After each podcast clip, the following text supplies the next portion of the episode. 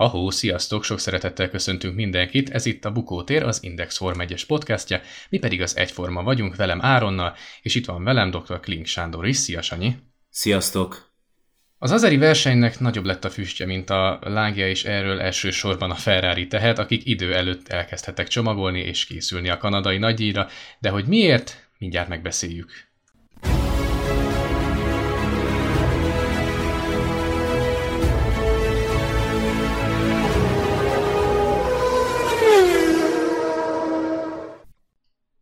Hát Sanyi ugye 2016 óta látogat el, majd hogy nem évről évre, ugye itt a Covid miatt volt egy, egy kis kihagyás,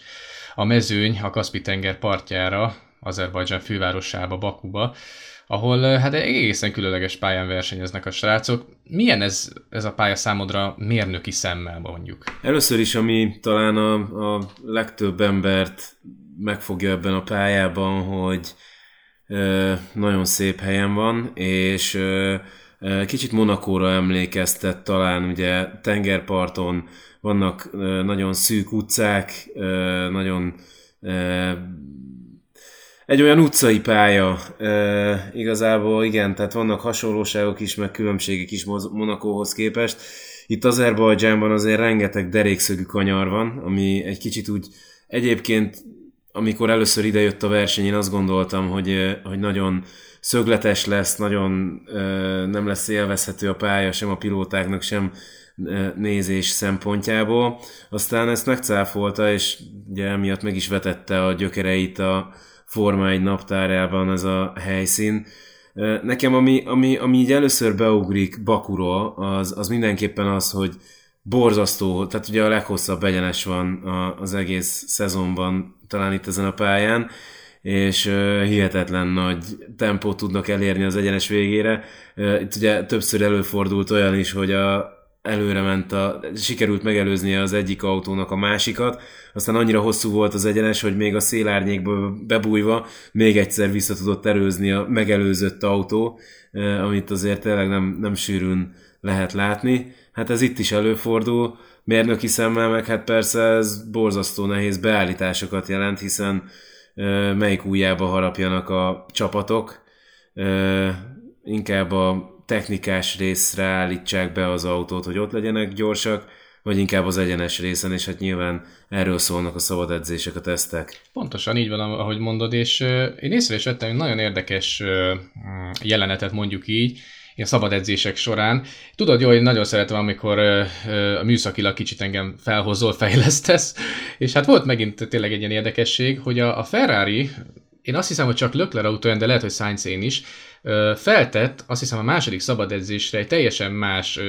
kialakítású, specifikációjú hátsó szárnyat, és ezzel már ebben az ominózus két kilométeres egyenesben is alig maradtak el végsebességben a Red Bulltól.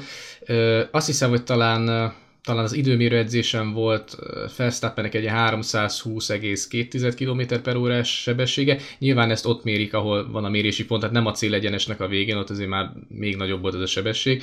És Lökler talán 319 végét tudott repeszteni. Tehát tényleg úgy tűnik, hogy eddig, a, ami a ferrari a a nagy veszőparipája volt a végsebesség, abban sikerült a Red Bullhoz közeledni. De mit változtat ilyenkor egy, egy elem az autó karakterisztikán, mondjuk most a hátsó osztály, tehát mitől válik hatékonyabbá, mitől lép szintet mondjuk e, ilyenkor egy autó a végsebességben? Rengeteg múlik a beállításokon,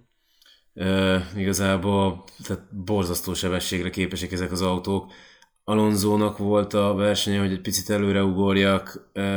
343 km per órás sebességet érte, persze ezt DRS-sel, meg, meg ö, ö, szélárnyékkal együtt, de akkor is azért ez, ez, ez tényleg nagyon durva, és, és ugye ezt egy Alpinnal érte el, ugye az Alpin az most nem mondható top csapatnak, inkább olyan középcsapatnak középcsapat eredményei között vannak. És hát ugye igen, tehát itt a, a borzasztó erős motorok,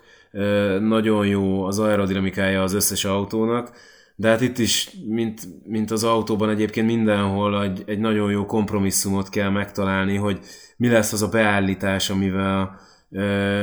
amivel a lehető leggyorsabban körbe lehet érni a pályán. Nem biztos, hogy az lesz, hogy, hogy a célegyenes végén baromi nagy sebességet érnek el, hanem lehet, hogy ott, ott inkább kicsit úgy kullogósabb, de a többi részen viszont sokkal többet hoz, hozhatnak a csapatok, úgyhogy ö, igen, bo, tehát be lehet úgy is állítani az autót, hogy ö, padlógázon, teljes motorerővel, most mondok egy példát itt Azerbajdzsánban,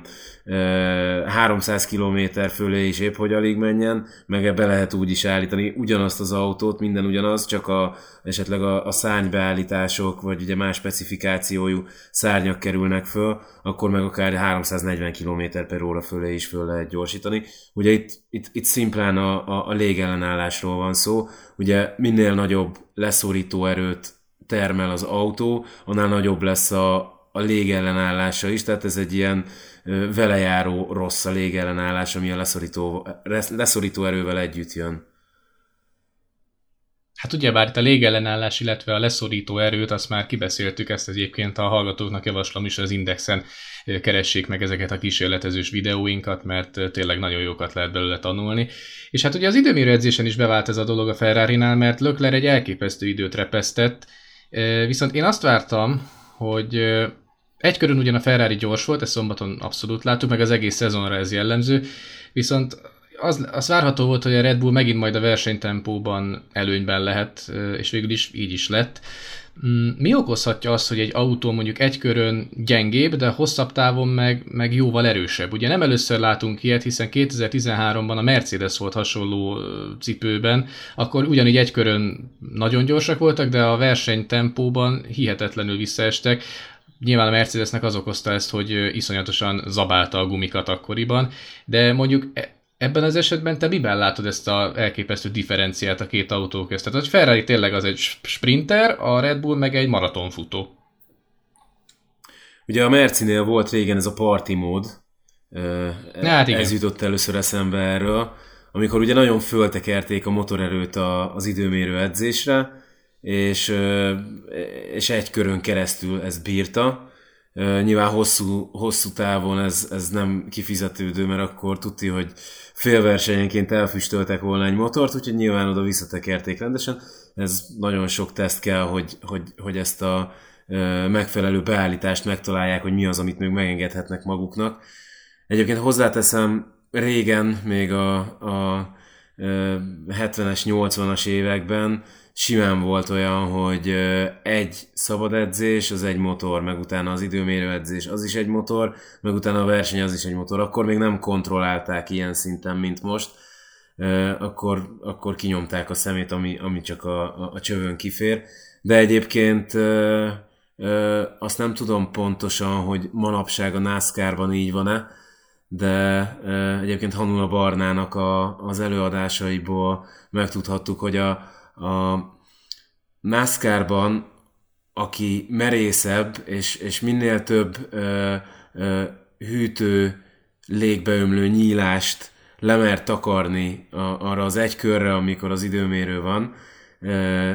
a, tulajdonképpen az fogja megnyerni az időmérőt, hiszen akkor csökken az autónak a légellenása, nem kell az autón a hűtőkön keresztül mennie a levegőnek, hanem ugye ez az autó felületén végigmegy, de akkor az a motor azt tudja, hogy cserés lesz ott a, az időmérő után. Szóval visszakanyarodva, bocsánat, igen. Szóval visszakanyarodva a, arra, hogy, hogy mitől lehet gyorsabb, nagyon jól mondtad, hogy hogy a, fe, a Merci zabálta a gumikat, azt hiszem őket említetted. E, ez is futómű kérdése, és, és nagyon sokfajta beállításnak a kérdése. Tehát ugye minden autó, vagyis hát ugye amikor a határ közelében elkezdenek autózni, akkor valamilyen szinten csúszik. Attól, hogy csúszik, attól jobban fog kopni a gumi. Tehát igazából amikor úgy tűnik, mintha az autó egyenesen menne, akkor is valamilyen szögben van tulajdonképpen a haladási irányhoz képest a kanyarban a, a gumi, és ugye ez, a, ez folyamatosan radírozza le. Az a kérdés, hogy mennyire kíméletesen tud az autó menni, úgyhogy még gyors is, de, de, de nem szükséges akkor a csúszást elérnie ahhoz, hogy, hogy, hogy mondjuk gyorsan körbe tudjon menni az adott beállítása, és akkor itt jönnek ezek az érdekességek, hogy hát igen, akkor lehet, hogy, hogy ö, ö, egy, egy közel az időmérőn alkalmazott beállításokkal tudnak menni úgy, hogy, hogy közben a, a gumit is tudják kímélni. Egyébként ez vezetési stílus függő is, és akkor még egy tényező itt hozzáadódik, hogy a versenytempó az mennyire jó vagy rossz, ami megint csak visszavezethető egyébként az aerodinamikához, hogy mennyire hatékonyan tudnak menni ezek az autók, hiszen ugye meg van határozva, hogy mennyi üzemanyagot lehet elfogyasztani egy verseny alatt, és ezt az üzemanyag mennyiséget ezt be kell osztani. Hogyha valamelyik autó nem tud hatékonyan menni, mondjuk nagy a légellenállása, vagy nagy a gördülési ellenállása, vagy, vagy nem annyira hatékonyan tudja az üzemanyagot felhasználni a motor, hogy abból lóerőket gyártson, akkor, akkor nyilván vissza kell venni a motorerőt, és ebből is az fog látszódni, tehát ugye azért kell visszavenni a motorerőt, hogy kevesebbet fogyasszon és kibírja a verseny végéig az adott üzemanyag mennyiséggel, és ebből is az fog látszódni, hogy visszalassult az autó. Jó, hogy szóba hoztad az üzemanyagot, mert én is pont erre akartam terelni a témát, hogy annak idején például Schumacher a megtankolt autóval is pokoli köröket tudott autózni, főleg 2004-ben, így ami hirtelen beugrik.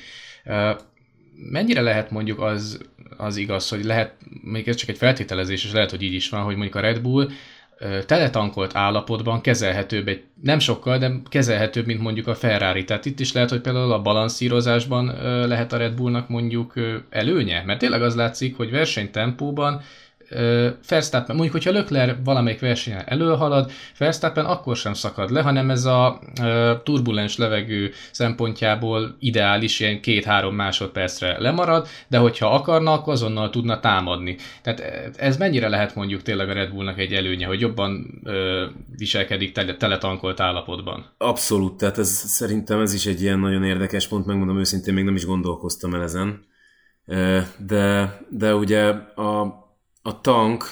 az a, tulajdonképpen a, a pilóta háta mögött helyezkedik el. Érdekesség, hogy rajta a, a akkumulátor pakkon, tehát e, annyira nem tűnne jó megoldásnak, hogy a, a óriási feszültségű akkumulátornak a tetejére rátesszük a borzasztóan gyúlékony benzint, de pedig így van,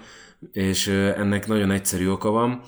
az a cél, hogy az autónak a súlypontját, vagyis a nehéz alkatrészeket, azokat minél közelebb helyezzük el az autónak a, a, a valós súlypontjához. Tehát mondjuk a motor, a pilóta, az üzemanyagtank, az akkumulátorpak, ugye ezek számítanak az igazán nehéz dolgoknak, ezt minél közelebb akarják vinni az autó középpontjához, ennek két előnye van. Az egyik az az, hogy, hogy mint egy, mint egy, hát nem is tudom, egy buzogányt azt nagyon nehéz gyorsan elfordítani, tehát hogyha ugye mondjuk visszintesen tartjuk, és a végén van a nagy súly, vagy egy súlyzót, akár egy fekvenyomópadot, hogyha megpróbál, vagy egy fekvenyomó rudat súlyokkal a végén, nagyon nehéz elfordítani, míg hogyha a középen van a súly, tehát mondjuk a, a két kezünk között, és úgy a visszinte, tehát a, bocsánat, a függőleges tengely körül hirtelen el akarjuk fordítani, ez sokkal könnyebb. Ugyanígy van az autóknál is, amikor kanyarodnak, és ezért fontos, hogy tényleg minden nagy súlyt betegyenek középre, ugye ez az egyik előnye. A másik előnye, hogy, hogy ahogy fogy az üzemanyag, az tulajdonképpen onnan középről fog elfogyni tehát az autónak a tömege csökken, de a terhelés az első és a hátsó tengely között nem, vagy csak nagyon minimálisan változik. Úgyhogy ez is befolyásolhatja, de, de a balanszírozása az autónak is, tehát ugye, hogyha minimum súly alatt van az autó, akkor, akkor plusz súlyokat tudnak elhelyezni a, a, a csapatok az autón, és ezáltal jobban ki tudják egyensúlyozni, és jobban e, tudják azt, azt elérni, hogy, hogy egyelő legyen az első és a hátsó tengely között a terhelés, ugye ez egy, egy ideális állapot. Hogyha a Mercinél nem sikerült nagyon ö, ö, bemenni a minimum tömeg alá, akkor nincs meg nekik ez a lehetőségük, hogy, hogy ö, játszanak itt a balanszírozással. Azon gondolkodom, nekem ilyen fizika tanáraim lettek volna általános iskolában, meg gimnáziumban, meg akkor egyetemen is, hát akkor lehet, hogy teljesen más irányt vesz a kis életecském. Na, nagyon szépen köszönöm. Egyébként iszom a szavaid, nagyon jó ezeket így megérteni, meg tényleg átlátni. De egy picit mi is gördüljünk akkor tovább itt a, a versenyre, egészen pontosan a rajthoz. Ugyanis Lökler megint hiába szerezte meg az első rajthelyet, idén már hatodszor, megint, megint nem rajtolt jó, illetve azt is mondhatjuk, hogy Perez ö, jobban rajtolt, Utána ugye a Monaco jel is fékezte a gumiát az első kanyarban, és és én ezt úgy veszem észre, hogy ez most már lassan tendencia, hogy a Red Bullokkal idén egyszerűen jobbat lehet rajtolni. Ez nyilván valamilyen szinten biztos a 100% hogy a versenyzői reakcióktól is függ, de én azt nem, nem akarom elhinni, hogy mondjuk 5-ből 4 alkalommal a Red Bullosok egyszerűen jobbak ebben a összevetésben, mint a ferrari -sok elképzelhető, hogy függetlenül mondjuk egy, a versenyzőknek a reakció idejétől egy-egy autóval, egy-egy konstrukcióval ö, időszakosan vagy húzamosabb ideig jobban lehet rajtolni? Tehát teszem azt mondjuk, ami nagyon megmaradt nekem még a régi időkből, az a Renault 2003 és 2006 közötti időszaka, amikor még akkor is a közvetítésben megjegyezték, hogy a Renault-kal legendásan jót lehet rajtolni. Tehát van esetleg ö, ö, ilyen, hogy mondjuk egy-egy csapat ilyen szempontból is előnyben van? Ugye ez is egy, egy, egy alkatrész az autóban, ami, amivel a, a rajtolást lehet befolyásolni, ez nem más, mint a kuplung, ami, ami egyébként egy elég speciális, egy nagyon pici, borzasztó erő megy át rajta, aminek a beállítása egyébként nagyon finom, tehát egy nagyon-nagyon pici beállítás is óriási különbségeket eredményezhet, és hát lehet, hogy már hallottál, hallottatok róla arról, hogy, hogy van ez a bite point, tehát ugye a harapási pontja a, a kuplungnak tulajdonképpen ez az, amikor az autóba beülsz, és fölengeded egy pontig a kuplungot, amíg el nem érsz egy olyan sebességet, amikor már teljesen föl tudod engedni. És nem vagyok teljesen biztos a, a beállítási procedúrában, de azt tudom, hogy, hogy, hogy ugye ilyen többfokozatú a, a kuplung, és a rajtnál ebbe eddig a byte pointig elengedik a versenyzők a, a kuplungot, ez egy, ez egy kar tulajdonképpen, egy kapcsoló, és amikor itt a, a úgy érzik, hogy már megfelelő fordulatszámon van a, a motor megfelelő ö, tapadás van a kerekeken, akkor ugye elengedik és ráengedik a teljes motorerőt a, a kerekekre. És ö, hát ez tényleg ö, ö, egy-két helyen lehetett hallani, olvasni. Én például Adrian Newey-nak a könyvében olvastam, úgy kezdődik, hogy lehetősége volt. Azt hiszem az egy Williams volt, de maga a kuplung az nagyon hasonló kialakítású volt, mint most és beült, és hát ő, ő egyébként szokott versenyezni is, és, és ö, ö, így, így leírta, hogy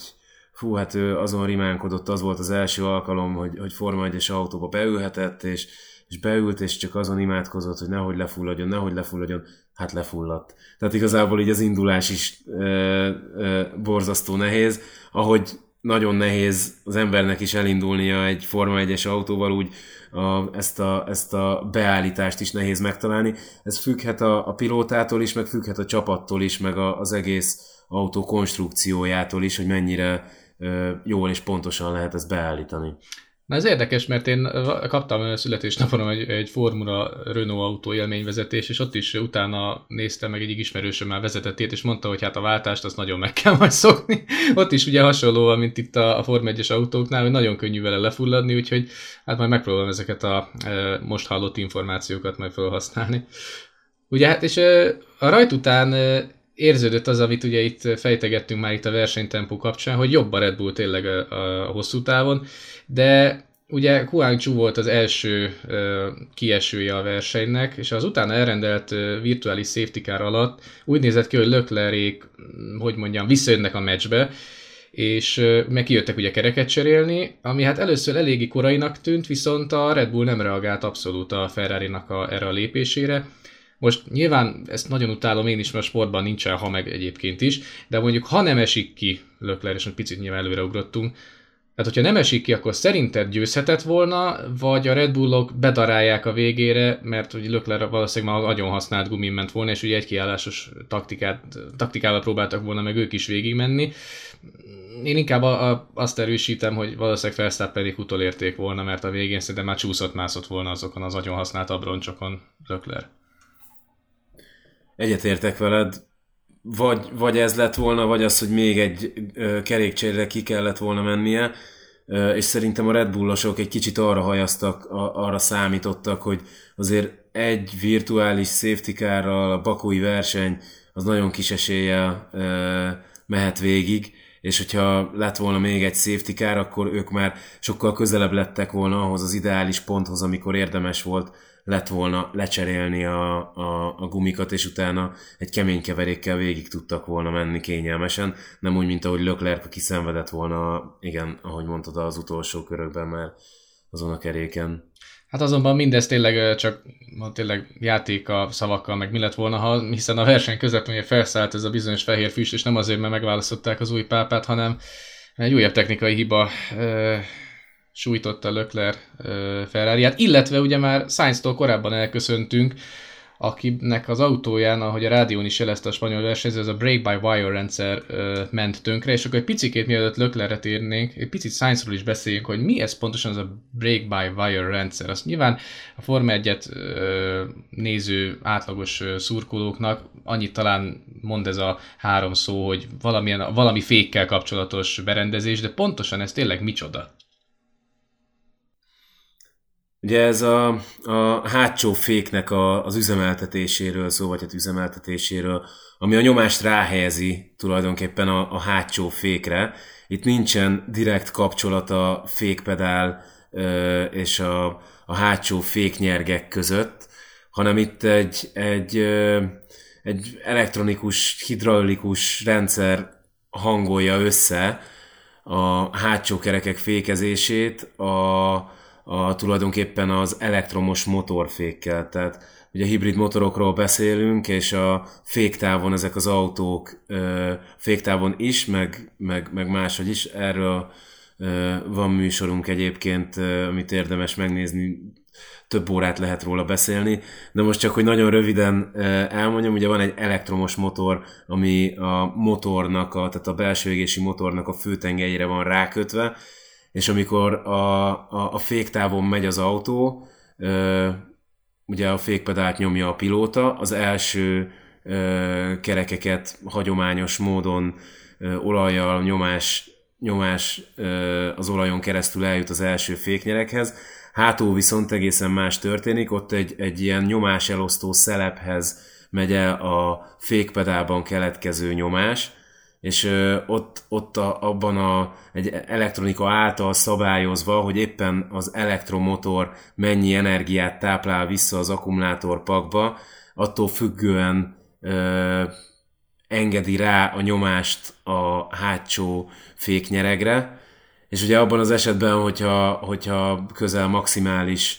ö, ö, visszatáplálás van a hátsó kerékről, a féktávon, akkor lehet, hogy nulla nyomás megy a, a féknyeregre, és ugye ezért hívják break-by-wire-nek, mert, mert nincsen direkt kapcsolat a, a fékpedál és a hátsó féknyergek között. Azt a mindenit, hogy tényleg ez a, hogy az ember mennyire egy leleményes jószág, hogy ilyeneket kitalálnak, de eszméletlen, tényleg hüledezek ilyenkor, de nagyon jó tényleg ezeket az információkat így megérteni, tényleg átlátni, hogy mi hogyan működik ezeken a szuperszónikus gépeken, mert nekem ezek mindig tényleg ilyen lenyűgöző masinák. Hát tényleg szegény science erre mondják, ez az ág is húzza, de most már szerintem Löklert is. Megint egy erőforrás probléma, ugyanaz, mint Spanyolországban, akkor ugye a hírek szerint a turbofeltöltő, és azt hiszem, hogy a hőenergia visszanyerő rendszere volt valami gigszer, és emlékszem, hogy akkor is együtt vettük el a, a podcastet, és azt mondtad, hogy ez akár konstrukciós hiba is lehet. Hát nagyon úgy tűnik, hogy igazad van, viszont úgy tűnik, hogy most már tényleg a break-by-wire is tönkre megy. Tehát az a baj, hogy a ferrari egyre több a, a több különböző probléma is fönt állhat. Nekem egy olyan dolog jutott eszembe itt a, a tegnapi verseny után, hogy ha visszagondolunk abba, hogy a Ferrari hol volt az előző években, ahhoz képest borzasztó nagyot ugrott. És nekem most egy kicsit úgy tűnik, hogy lehet, hogy, hogy túl nagy, túl merész volt ez a, ez a lépés, és gyorsak, viszont az autó nem megbízható. És itt ezen még egy picit kell dolgozni, amíg eljutnak odáig, hogy ez az autó megbízható is lesz, nem csak gyors. Ha visszagondolunk egyébként majdnem minden csapatnál, akik, akik eljutnak a, a, a, a csúcsig, van egy ilyen időszak azelőtt, hogy, hogy tényleg jók lennének. Szokták is mondani egyébként, hogy, hogy egy gyors, de nem megbízható autóból könnyebb megbízható autót csinálni, mint egy lassú, megbízható autóból gyors, megbízható autót. Úgyhogy általában szándékosan ez a, a megközelítése a, a tervezésnek, de hát azért nyilván itt, uh, itt, itt, itt most nehéz bármit is uh, mondani, meg, meg ráhúzni bármilyen uh, jobban kellett volna figyelniük a ferrari dolgot, mert nyilván nagyon odafigyeltek, de, de óriási projekt, és, és lehet, hogy egy kicsit még be kell érni ennek a dolognak, és szimplán ennyiről van szó. Egyébként ez tök jó, hogy felhoztad, mert most, ahogy említetted, hogy nem mindenki jutott el rögtön a csúcsra. Ez abszolút így van, most végig gondoltam így fejben, hogy például a McLaren ugyanilyen volt, amikor ugye váltogatta a volt Porsche motor, volt ott, és utána nyilván megkapták a mclaren a 90-es évek közepén, és akkor szépen egyre inkább építkeztek fölfelé. Lehet, hogy nem is Porsche motor volt, tehát butaságot mondtam, de nyilván ugye a, a McLaren hondás idők után volt, Peugeot, igen, McLaren, Peugeot motort is használtak, egymás után hullottak ki, aztán jött a McLaren Mercedes, és utána szépen beérett Adrian Newey-nak a, a munkája, de ugyanez volt tényleg, ahogy mondtad is, a Ferrari-nál is ez volt, hogy a 96-ban Schumacherék átvettek egy, egy ezer vérző projektet, és utána már szépen gyorsult az autó, de sok volt a technikai gondjuk. Vagy tényleg, a, Mac, hát a McLaren 2000-es évektől uh, mutatott formája az inkább volt, uh, ez egy külön történet inkább, de akár a Red Bullt is említhetjük, hogy Fettelék, mert 2009-ben is ott voltak a, a szeren, akkor emlékszem, hogy nagyon sokszor esett ki Fettel, vagy még 2010-ben is különböző technikai uh, hibák miatt, aztán az a projekt is beért, Hát a Mercedesről meg ne is beszéljünk, aki 2010-ben, 11-ben, 12-ben és 13-ban még úgy hát az talán túlzás estek keltek, de tényleg nem voltak még az élen, aztán pedig az a, az a projekt is abszolút beért, úgyhogy lehet, hogy tényleg a ferrari is ez van, viszont most jelenleg tényleg nagyon mélyen vannak, miközben a Red Bull az, az ahogy nyilván a szlogenben is van szárnyal, mert a Red Bull az ugye tudjuk, hogy mit ad. Mm, eldőlt a bajnokság? Verstappen hosszú távon, hát azért nehéz feladat lehet Pereznek, Jöhet ebben a sztoriban még egy fordulat, vagy odaadhatjuk már most a VB címet? Hú, hát azért még nagyon az elején vagyunk a szezonnak, meg, meg én amúgy sem vagyok ilyen jó tippelő, úgyhogy soha nem ismerek semmi ilyesmit játszani, főleg nem pénzért. De hát most azért tényleg erősnek, erősnek látszik a, a Red Bull, de, de ki, ki tudja, hogy mit hoz a jövő, tehát igazából persze van egy, van egy, egy, egy, egy jó autó, jó pilótákkal, az biztos, hogyha, hogyha valaki itt még a bajnokságba közbe akar szólni, akkor, akkor oda kell tenniük magukat rendesen. Kicsikét megyünk hátrébb itt a, a mezőnyben, egy picit a Mercedesre ö, tereljük el a beszélgetést. Ez milyen furán hangzik, Ugye? hogy a Mercedeshez megyünk hozzá. Igen, nagyon furcsa, hogy nem velük kezdjük így az adásokat. Viszont tényleg, hogyha valakit ki lehet emelni, akkor az George Russell, aki itt már hihetetlenül stabil úgy, úgy látszik, hogy tényleg megingathatatlan, és megint ő csapott le a ferrari botlása után arra a dobogós helyre. Mi lehet az ő titka? Nagyon stabil, már a Williams-es időkben is talán ez volt rá a legjellemzőbb.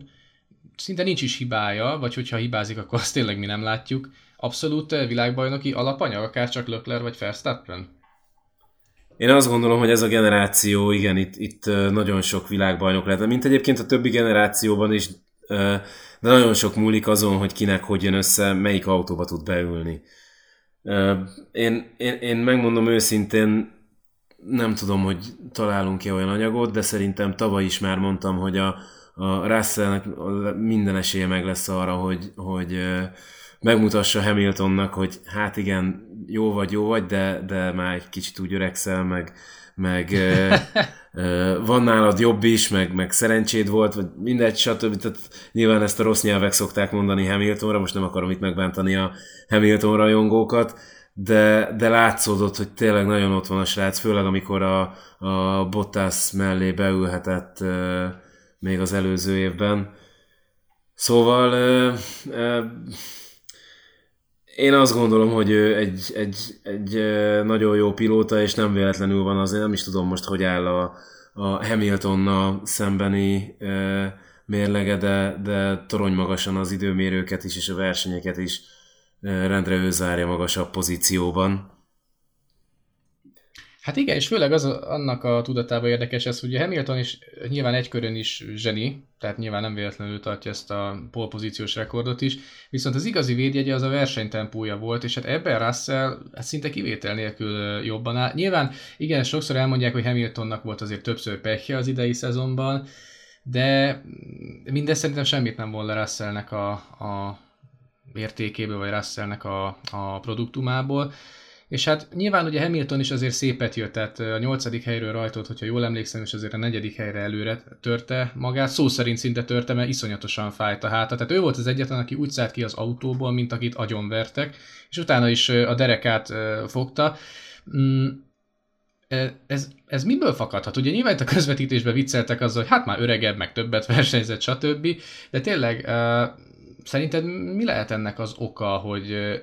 nyilván minden versenyző panaszkodik erre a delfinezésre, a pattogásra, de Hamilton valamiért különösen érzékeny erre. Az is felvetődött, hogy Kanadát esetleg kihagyja, de most úgy tűnik, hogy, hogy vállalni fogja a versenyzést. De minden esetre ez már tényleg a, a versenyzők egészségét is lehet, hogy veszélyezteti ez a, ez a pattogás. Ö,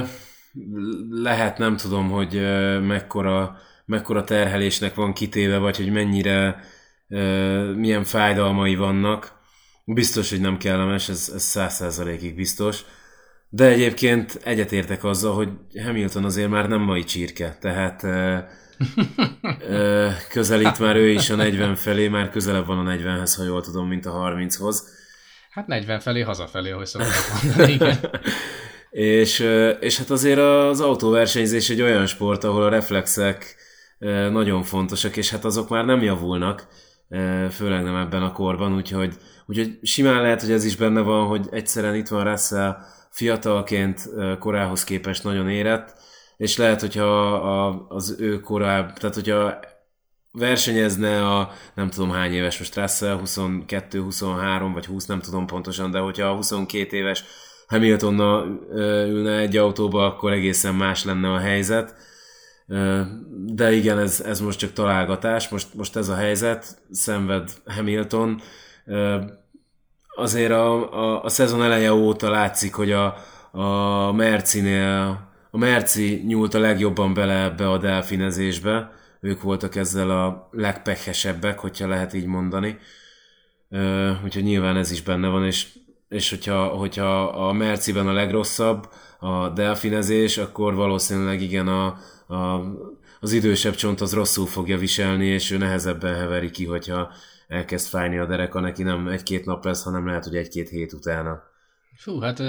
semmiképpen sem lehet tényleg ez egy kellemes érzés, de hát azért azt reméljük, hogy tényleg Hamilton is vállalni tudja majd a versenyzést ezen a hétvégén. Hát mit várhatunk Kanadától? Ugye elég régen volt itt utoljára versenyt a Covid miatti ö, ö, korlátozások miatt. Hát hogyha Bakúról azt mondtad, hogy különleges pálya, akkor hát a, Mont- a Montrealban fekvő aszfaltsig aztán különösen az.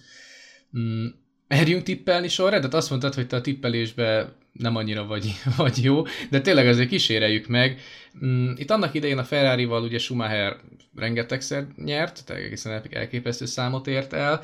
viszont nyilván ugye ott van a, az ominózus bajnokok valami, ugye a célegyenes